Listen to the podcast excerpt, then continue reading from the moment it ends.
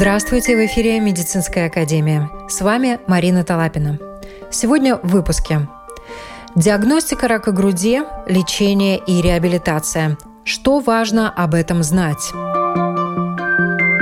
Питание не усваивается или человек стал заметно меньше съедать? С чем это может быть связано и как помочь? Что такое физикальная медицина? Далее обо всем подробнее. Онкологические заболевания сегодня не приговор, особенно если человек своевременно проходит проверку.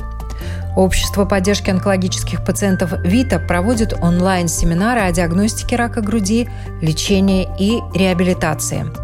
Руководитель общества ВИТА Ирина Янума рассказывает о намеченных мероприятиях. И у нас остается еще четыре семинара, которые будут посвящены физической нагрузке во время лечения онкологических больных э, раком груди. Это теория Рудольфа Цешейко 4 на 4. 4 умножить на 4. Это цикл движений с увеличением нагрузки и простой ходьбой. Ускоренная ходьба и просто ходьба. Этот семинар будет уже в июне, в начале июня. И там будет участвовать профессор Стан Ланс, ко всему прочему. Еще у нас будет информация о том, как за первые четыре месяца поднялась ли отзывчивость на проверки маммографии. И уже в Латвии 50%. Такого еще раньше не было. То есть то, что мы делаем, то, что вы делаете, это дает уже отдачу. То есть нам нужно продолжать эту тему держать горячей. Вот четвертый семинар в августе операции именно рака груди и операции реконструкции груди после. Об этом будет разговор с хирургами. Все детали операции. В сентябре мы будем говорить о новинках химиотерапии, о том, что у нас есть, чего у нас нет, а завершаем мы в октябре э, семинаром об облучении. Параллельно со всеми этими семинарами мы всех этих специалистов ждем, и уже есть половина статей для региональной прессы.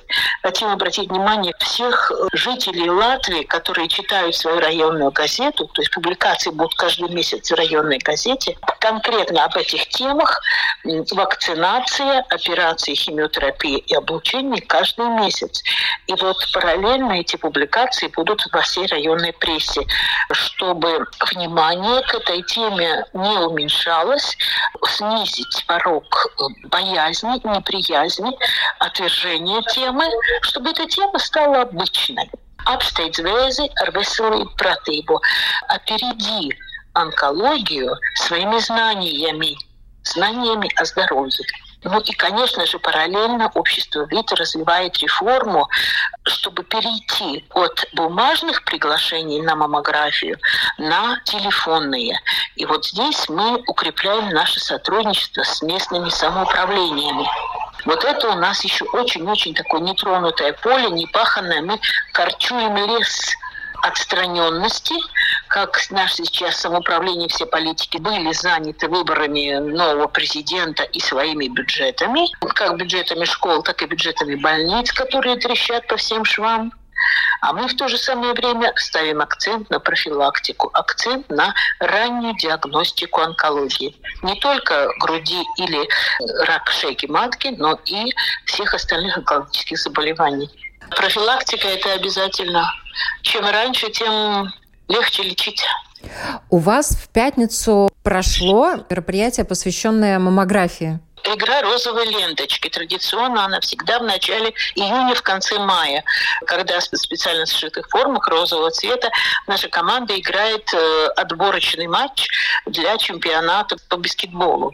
И вот эти отборочные матчи всегда проходят с большим интересом и очень привлекают внимание. И нам для этого проекта мы собираем во время благотворительного матча средства, чтобы общество могло дальше свою программу, свой проект развивать. Это нам очень большая поддержка и отзывчивость Латвийского союза баскетбола, ЛБС. Но они уже много лет вас поддерживают. Уже более 10 лет. А в вагончик, который стоял с маммографией? Да, весь день. Да, целых два медицинских центра предоставили свои маммографы, мобильные маммографы бесплатно. И насколько активны были женщины? К сожалению, остались еще свободные места. То есть э, на этот раз э, мы надеялись, что будут именно из спортивных рядов. Мы поздно подключились. К сожалению, остались свободные места, но довольно много прошло эту проверку. К сожалению, не все места были заняты женщины, к сожалению, uh-huh. приходят на поздних стадиях, когда уже болит, когда болезнь уже на третьей, на четвертой стадии, а, соответственно, uh-huh. лечение да. совершенно другое. Увы... Совершенно верно, совершенно верно. Да. Женщина, сама по себе ее организм дает знать о своих переменах маленькими-маленькими деталями. И первая из деталей – это усталость если уже в этот день нельзя сделать так много, как раньше, это первый показатель. И гинеколог – это первый друг, который сразу указывает на звоночек, указывает на э, детали. И своевременно, своевременно поймать диагноз рака шейки матки можно, и это то заболевание, которое излечивается полностью. Поэтому именно женщинам нужно просто об этом очень хорошо знать. Так же, как и онкология груди первой и второй стадии. Лучше всего первой нулевой стадии. Абсолютно полностью возможное излечение. Поэтому нам просто надо прислушиваться к своему организму настолько внимательно.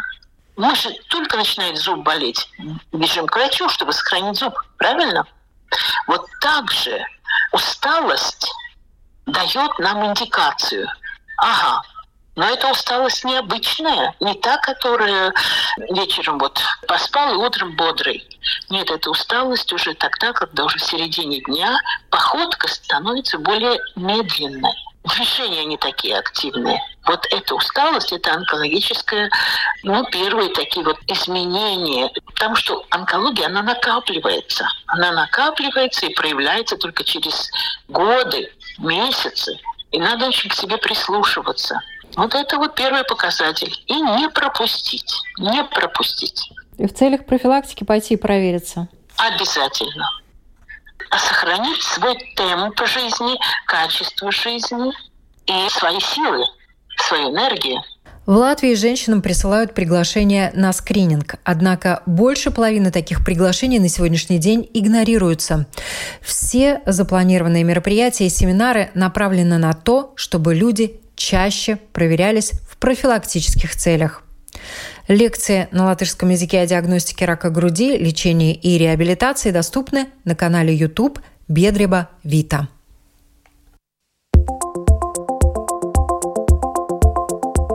Новости медицины.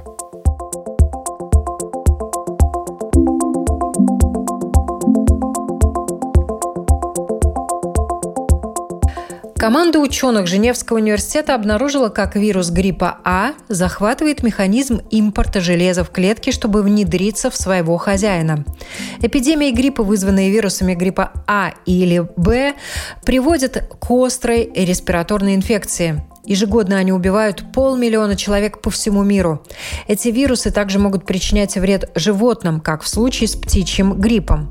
Теперь команда ученых определила, как вирусу гриппа А удается проникать в клетки и заражать их. Прикрепляясь к рецептору на поверхности клетки, он захватывает механизм транспорта железа, запуская свой инфекционный цикл. Блокируя задействованный рецептор, исследователи также смогли значительно снизить его способность проникать в клетки. Эти результаты указывают на уязвимость, которую можно использовать для борьбы с вирусом. Команда инженеров из Университета Колорадо разработала новый класс крошечных самоходных роботов, которые могут проноситься через жидкость с невероятной скоростью и, возможно, смогут доставлять лекарства в труднодоступные места внутри человеческого тела. Микроботы в несколько раз меньше, чем ширина человеческого волоса. Они могут помочь лечить человеческие болезни, такие как интерстициальный цистит – болезненное заболевание мочевого пузыря, от которого страдают миллионы людей во всем мире. Кожный пластырь обещает помочь малышам с аллергией на арахис. Детская программа клинических испытаний детской больницы Энн и Роберта Лури в Чикаго внесли свой вклад в это исследование. Глобальное клиническое испытание показало, что иммунотерапия в течение года с помощью кожного пластыря безопасно снижает чувствительность малышей с аллергией на арахис, уменьшая риск тяжелой аллергической реакции в результате случайного воздействия. Вес снижается, при этом человек ничего в жизни не менял. Или пропал аппетит, возможно, есть какое-то хроническое заболевание. Мальнутриция – недостаточность питания у пациентов пожилого и старческого возраста. Возможно, необходимо принимать специальное медицинское питание – Подробнее об этом мы спросили руководителя Центра питания и диетологии Рижской Восточной клинической университетской больницы, профессора университета имени Паула Страдани, диетолога, доктора медицины Лайлу Мэя. Ну, сначала нам надо, наверное, поставить э, такие акценты, когда вообще надо думать, что это питание необходимо. Тогда мы еще будем говорить о мальнутриции или недостаточности пищевых веществ, когда э, эта ситуация такая, когда организм не получает нужные необходимые питательные вещества, и там есть причины главные, или он не может это получить, или это не всасывается. Там разные причины есть. Просто очень низкий аппетит, что может быть э, тоже при тяжелых болезнях, как побочный эффект Низкий аппетит тоже может быть как побочный эффект многих лекарств. Тоже э, побочные эффекты или сама болезнь, там может быть тошнота, дискомфорт в кишечном тракте. Потом он не может проглотить как надо. Это нейрологические заболевания. Это может быть после инсульта, это может быть паркинсонизм и другие болезни, когда это тоже очень часто. Это может быть, когда рак э, или онкологическое заболевание верхней части пищеварительного тракта или пищевод, или выше, и человек не может просто проглотить э, нормальную еду, но он может э, проглотить жидкую еду, что как раз это медицинское питание и очень много других причин. И потом второе, да, он э, как бы кушает, но все равно вес падает, не всасывается. И тогда тоже надо, как первый шаг, коррекция э, это питание, которое человек получает через рот. Потом, конечно, если это не помогает, тогда уже другие мероприятия. И, в общем, признаки какие? Человек меньше кушает, это тоже очень серьезный признак, и это тоже близкие могут уже заметить, что кушает наполовину меньше, как до того. Почему это так? А другой раз э, пациенты сами даже это ну, как бы не замечают и не жалуются, и теряет вес. И что очень важно, если тяжелое заболевание, и человек обычно малоподвижный, и там еще есть воспалительные процессы в организме, он теряет меньше жир, но больше мышцы, и потом еще органы, страдают органы, сердце, почки, печень и, и так далее. Да?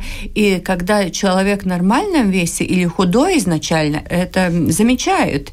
И сам замечает, и близкие замечают. Но если он был с лишним весом или с ожирением, и потом он теряет, он еще когда и потерял много веса, он все равно выглядит не худой.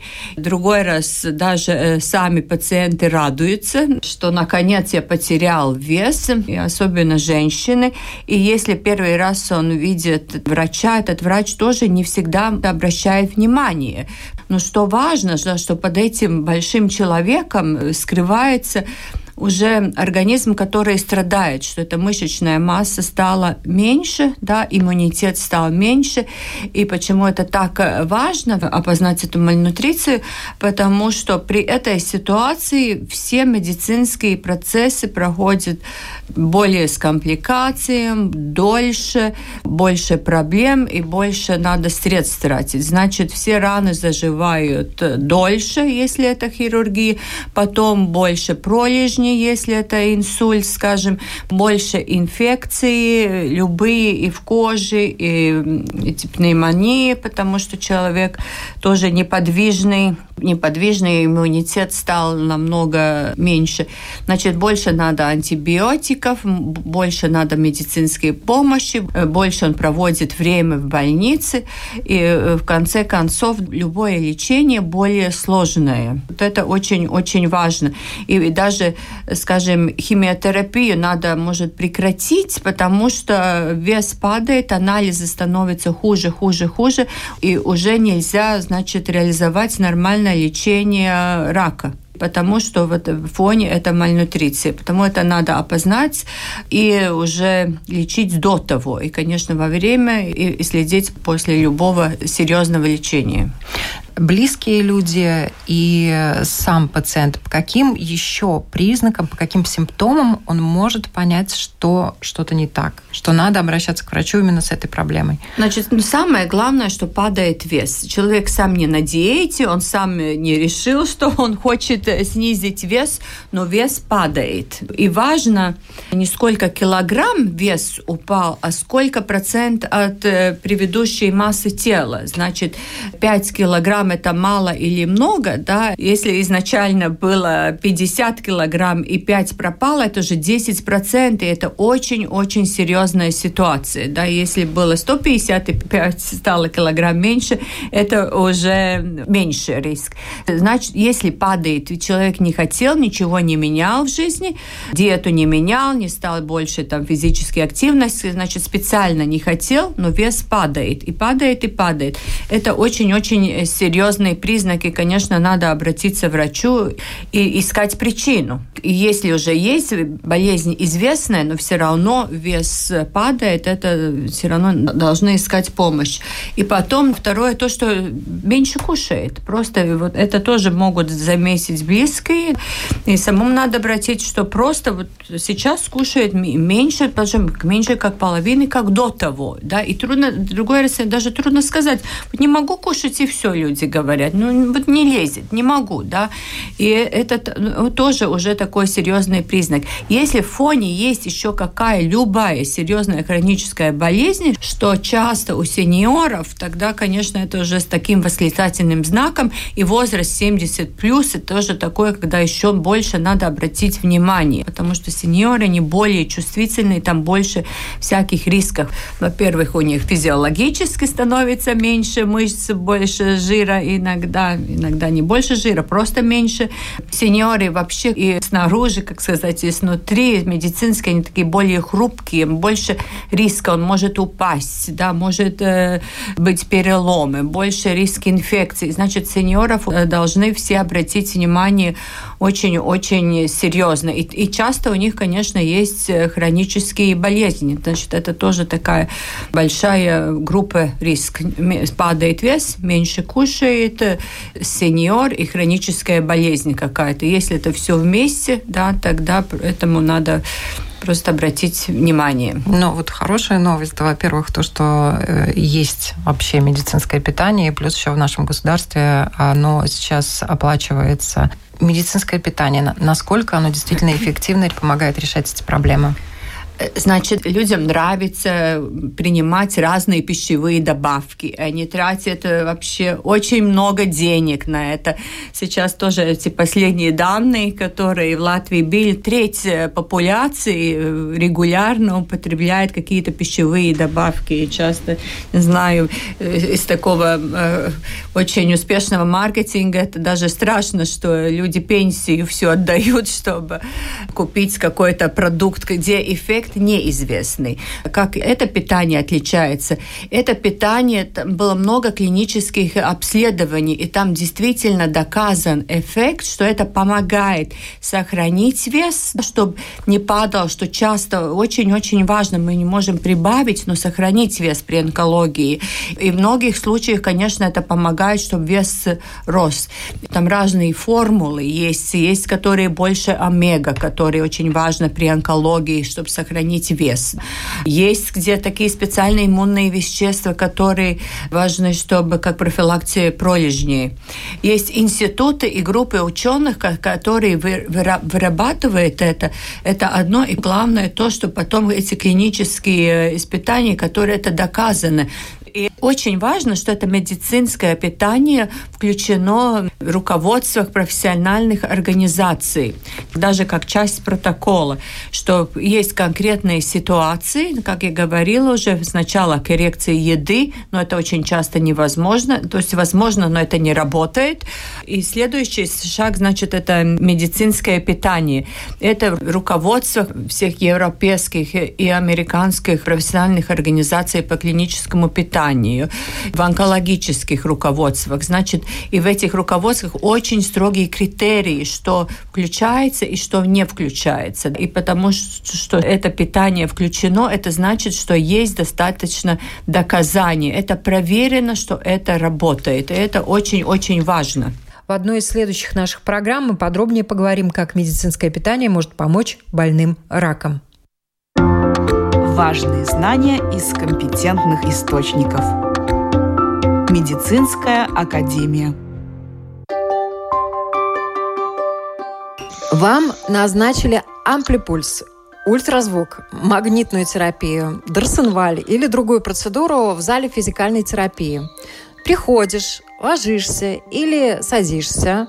На больное место кладут пластинки с проводками, например, или что-нибудь еще, и чувствуешь вибрацию, возможно, тепло, а может быть, пульсацию, иногда ничего не чувствуешь. Как все это работает? Об этом мы поговорим сегодня. Я рада представить с нами на связи ведущий врач физикальной медицины и реабилитации поликлиники ВЦА «Аура», реабилитолог Артур Крауцис. Артур, здравствуйте. Здравствуйте. Артур, как часто вы направляете пациентов на процедуры физикальной терапии?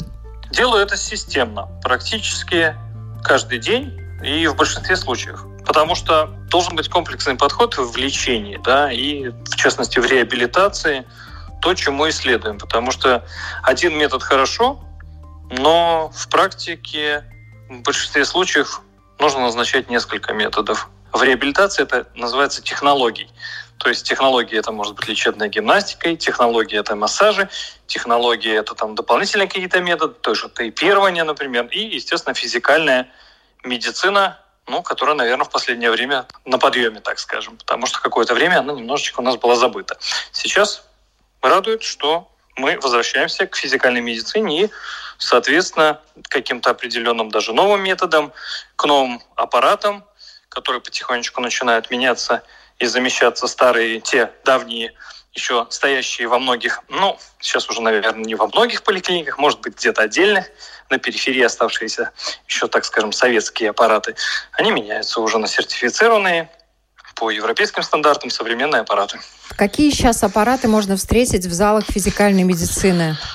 Прежде всего, если мы говорим уже о физикальной медицине, надо, ну, скажем, упомянуть и понять, что такое, в принципе, физикальная медицина, почему она физикальная, почему называется она физикальной. А называется она почему? Потому что используется в основе методик и оборудования, которое мы используем для физикальной медицины, это физические факторы. Это свет, звук, соответственно, волны, Ток. определенные, э, да, электричество, естественно, магнитное поле и вот это делится, соответственно, по категориям аппаратов, которые мы используем, например, да. И э, каждый аппарат имеет свое применение, и произошел апгрейд тех аппаратов, которые были когда-то, то есть основа осталась та же, допустим, но просто поменялась а, не только оболочка самого аппарата, да, но и диапазон и, скажем, функционал стал более удобней. Может быть, те же какие-то определенные манипулы, накладки, которыми легче и удобнее работать. Да? То есть в этом плане это тоже прогресс. То есть эргономика аппаратов поменялась. И чисто внешний вид и дизайн, что тоже, как говорится, эстетика, это тоже плюс. Вот. А технологически новые, ну, они более, например, ну, есть, допустим, аппарат, есть магниты, ну, разные по интенсивности, скажем, поля. Менее слабые, более слабые. То есть и такие, и такие, в принципе, нужны. Но и, и каждом есть свой диапазон. Но есть, допустим, сейчас импульсное магнитное поле.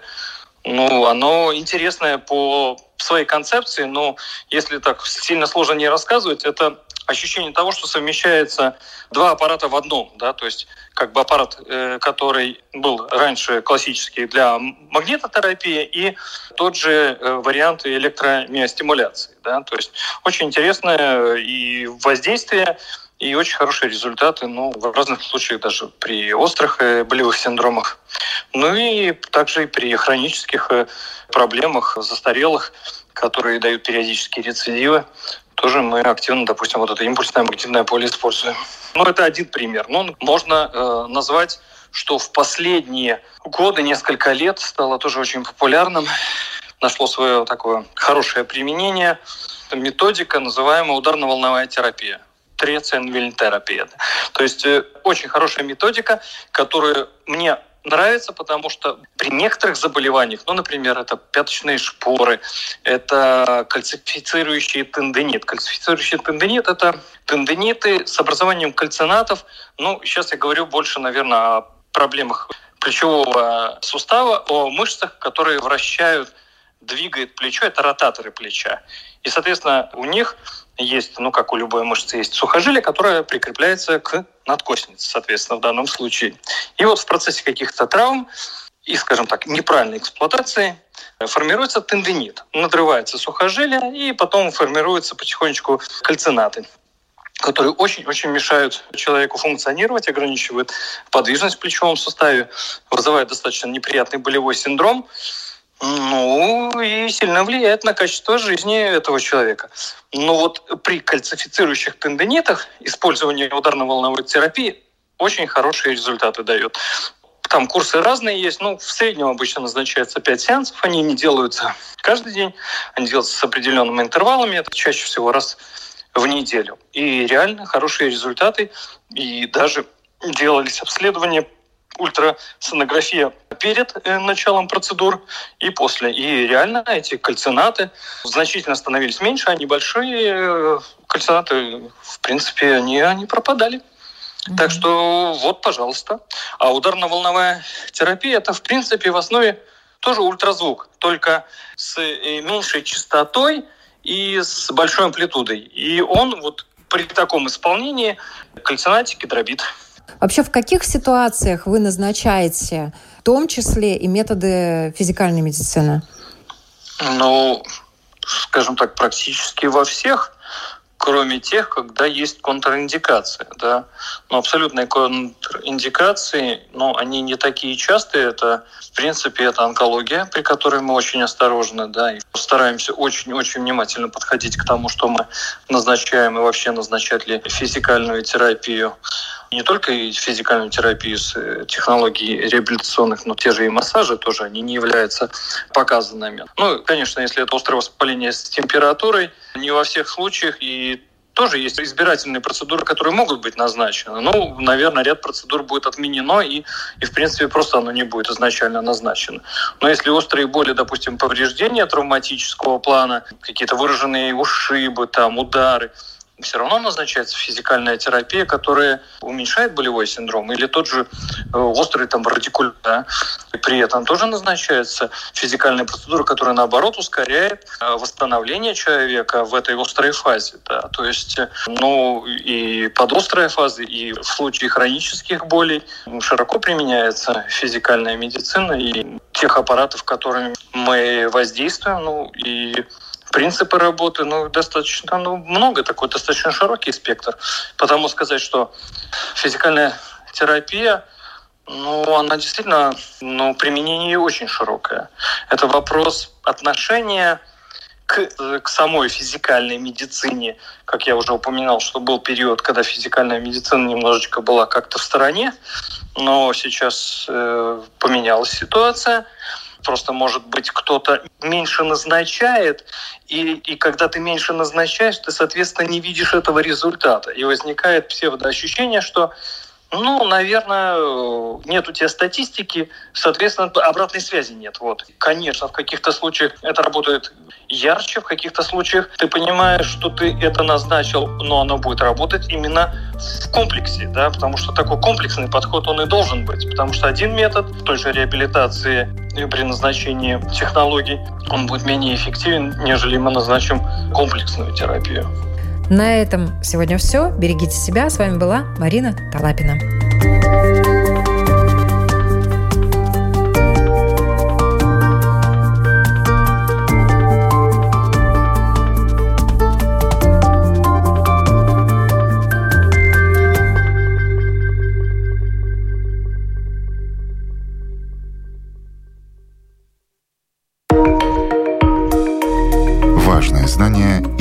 компетентных источников. Медицинская академия –